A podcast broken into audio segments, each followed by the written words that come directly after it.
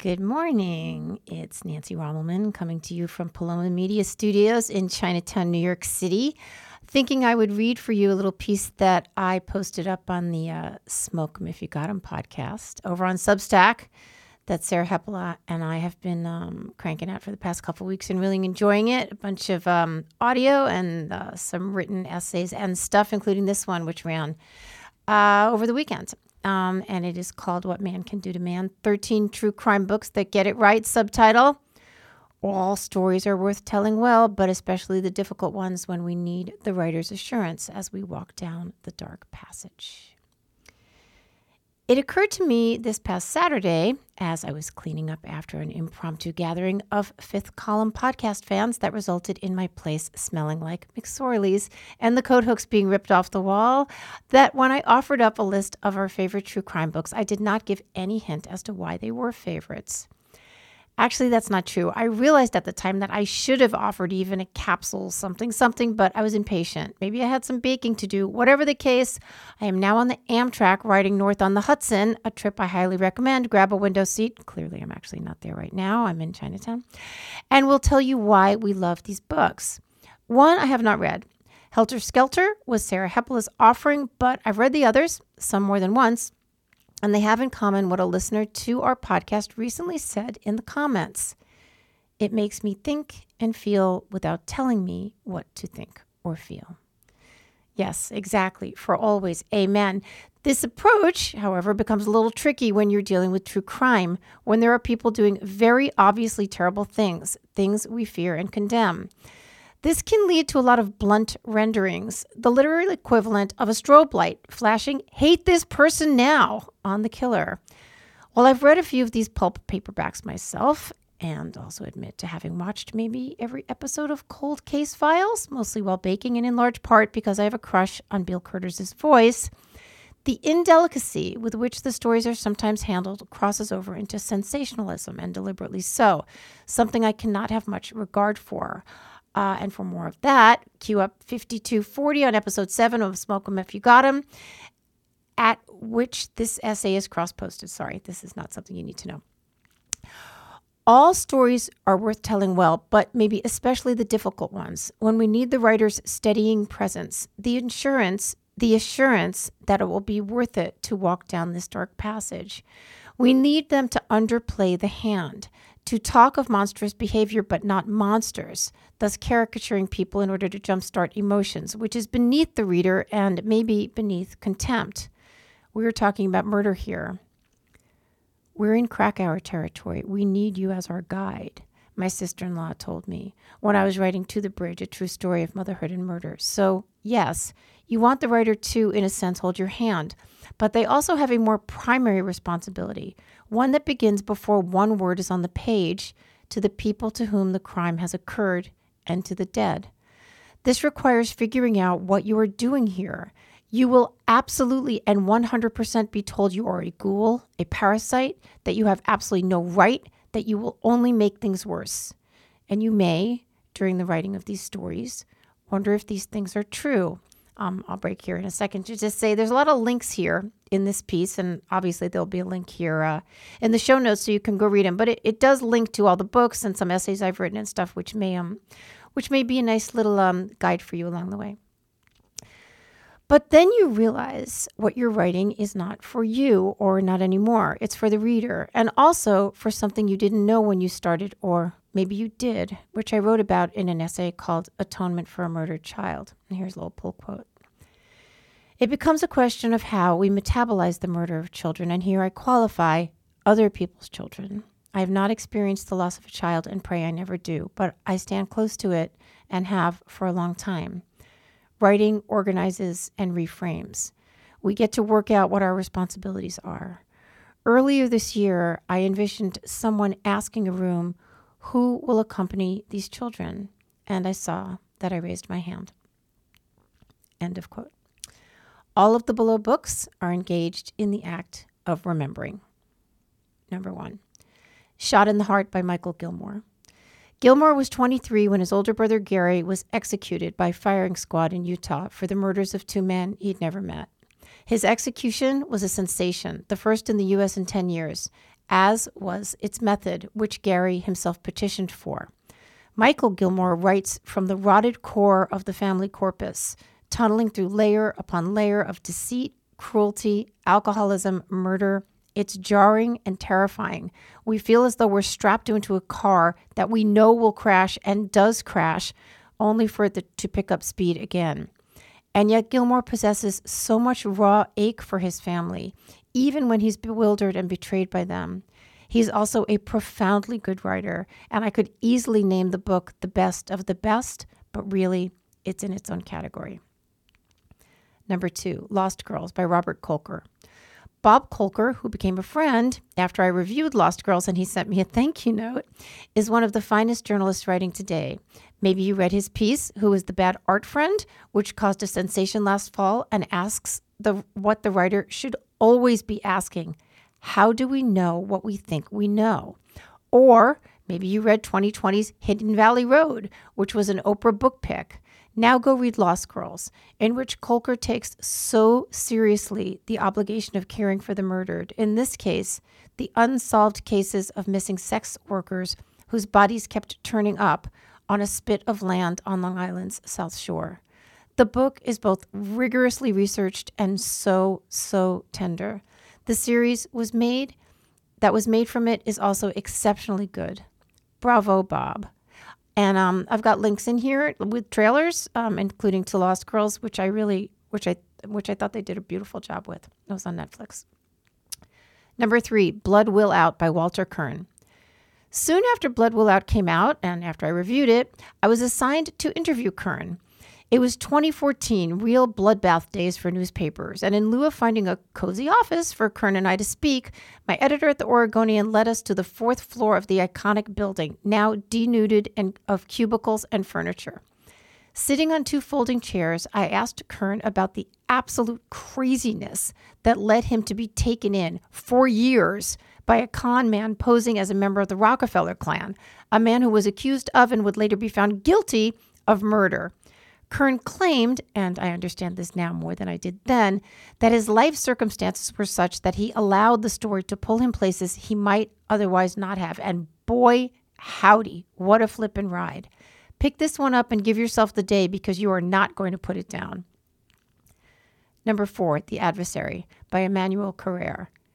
The most terrifying book I have read an intimate look into what we sometimes, or what I sometimes, think of as the charming sociopath, the one whose life looks pretty normal from the outside, but inside, civilization is burning and he or she is the fire starter. The book, which I highly recommend you buy right this minute, involves a family man living on the French Swiss border, a man whose entire public facing life is a lie, a man who, on the cusp of being discovered, cannot abide the shame and so decides he will kill everyone who might find him wanting. I cannot do this book justice. Just read it. I've read it twice or maybe three times, and I'm ready to read it again and discuss it with you. Number five, Columbine by Dave Cullen. Talk about the opposite of sensational. Cullen spent 10 years looking into the school shootings at Columbine, in essence, taking a tweezer to every part of this story the town, the students, the culture, the parents, the nation, and mostly to Dylan Klebold and Eric Harris, the young man who massacred 12 students and one teacher at their Colorado high school before turning the guns on themselves. If collective memory wants to clump Klebold and Harris together to think of them as joy killers, Cullen says, not so fast. He looks intimate, uh, intimately at what brought them to do what they did, and even though we might assume it's impossible to feel one shred of sympathy for these boys, Cullen shows you, at least in the case of Klebold, why this is not so, rendering the book on many levels granular, granularly sad for all involved. I think this is number six and I'm not. This is not in order of best to worst or anything like that. I'm just uh, just giving you little numbers. Number six, Down City by Leah Carroll. In 2010, I read a short essay entitled "Helped to Heal by a Stranger's Truth," written by Leah Carroll, who was looking into the murder of her mother when Carroll was four years old. I was moved by the piece and just starting to research what would become To the Bridge, tucked the article into a file. When I was putting the finishing touches on the to be published book, I came upon Carroll's piece and saw she had just she had just published a book on her mother's murder, which I reviewed for the Wall Street Journal. And while I'm not exactly sure who connected whom, Leah and I would become friends. Carol, in her book, is searching, of course, for answers about her mother, whom she was told as a child died in a car accident. Untrue. But it's her father into whose life we also walk. Down City is one of the stories I think of as the good ow. They hurt. Oh man, do they. But it's the feeling of pushing on a bruise. You can't stop doing it because there's a part of you that wants to feel the pain. Carroll is also a beautiful writer and a good Twitter follow, clear eyed and absolutely unshellacked. From the first sentence of the book, on the night she died, my mom drove to a motel to buy cocaine with two men, to the last thing her father says to her, which I am pretty much guaranteeing will both swell your heart and break it. Seven, I'll Be Gone in the Dark by Michelle Mac- McNamara, which I listened to on audio. McNamara, whose work I did not know when she died in 2016, had for years been obsessively investigating the case of the Golden State Killer. After her death at age 46, people in her world put the last touches on I'll Be Gone in the Dark. Soon after, the killer, who Wikipedia tells me committed at least 13 murders, 50 rapes, and 120 burglaries across California between 1974 and 1986. The killer was captured and convicted. This book is very scary. Uh, I'm serious. This is a this is a scary book to listen to, and the reader's delivery, if you choose audio, here's a link, perfectly calibrated to deliver the terrifying story. A highly recommended listen. Number eight, Say Nothing, a true story of murder and Memory in Northern Ireland by Patrick Radden Keefe. Ditto, I listened to it on audio. I was driving cross country in 2019 from Portland to New York City with a stop in Michigan when I queued up Say Nothing in the car. Oh no, I thought, when I realized the narration was in a fairly pronounced Irish brogue. Two minutes later, I could not imagine it being read any other way. This book, my God, what man can do to man. And I, of course, include women here the stories they tell themselves to justify murdering their neighbors, the lies they can live with. I knew about as much as the next person about the troubles in Northern Ireland, if not how incredibly brutal a time it was. Patrick Radden Keefe, a staff writer at The New Yorker, is one of the best writers writing. I have another of his books, The Snakehead, which takes place in my neighborhood in Chinatown, queued up to start tonight. Say Nothing will haunt you, and that's a good thing. Number nine, The Journalist and the Murderer by Janet Malcolm. Every time I look at this little stack of loose notes I have from reporting in Portland in 2020, I think, yeah, I could throw those away. But look what happened to Janet Malcolm, who was taken to court for libel for not being able to produce the notes from some quotes she used. The litigant lost. But I digress. As if the case of Dr. Jeffrey MacDonald, charged with the stabbing and bludgeoning deaths of his wife and two young daughters, was not convoluted enough, with MacDonald suing Fatal Vision author Joe McGinniss for, in essence, not telling the story of the crime the way MacDonald expected he would. Cue Joan Didion's writers are always selling somebody out. We have Malcolm covering the trial. It's a quick quick read, perhaps of particular interest to journalists and anyone who trusts them. Uh, note bene, I think MacDonald is kind of right about McGin- McGinniss betraying him. Of course, the writer has to gain the subject's trust, but there are honest and dishonest ways to go about this. And for more on that, see In Cold Blood below. And I might recommend you read Fatal, Fatal Vision so you can tell me what you think. Um, uh, number 10 or 11, wherever we are. Helter Skelter by Vincent Bugliosi. You have to ask Sarah Hepola about this uh, in the comments. You could do it here. I, I, haven't read it, but she did um she did go over to our Smoke 'em if you got 'em Substack, and in the comments she did talk a little about reading Helter Skelter, and people had comments about um reading it themselves. So you might want to head over there. It's on Substack and um check it out. Okay, whatever number we're on. I think in Cold Blood, uh, eleven. In Cold Blood by Truman Capote.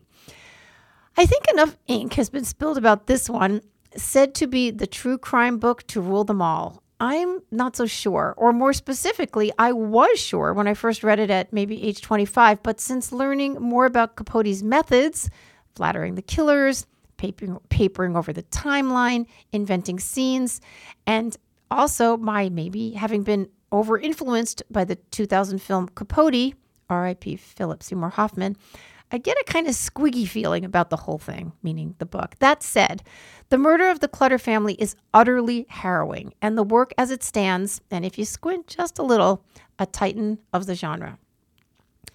Uh, 11, 12, I don't know. Crossed over by Beverly Lowry.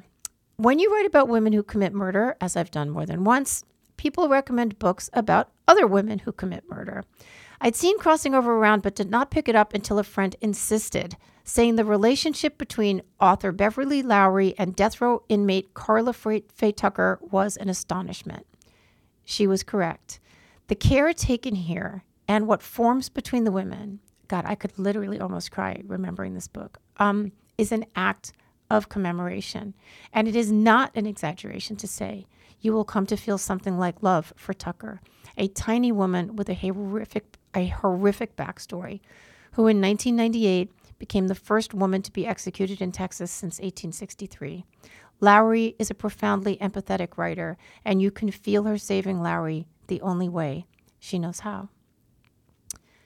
Uh, actually, no, this that was number 12. This number 13. Under the Banner of Heaven by Jon Krakauer.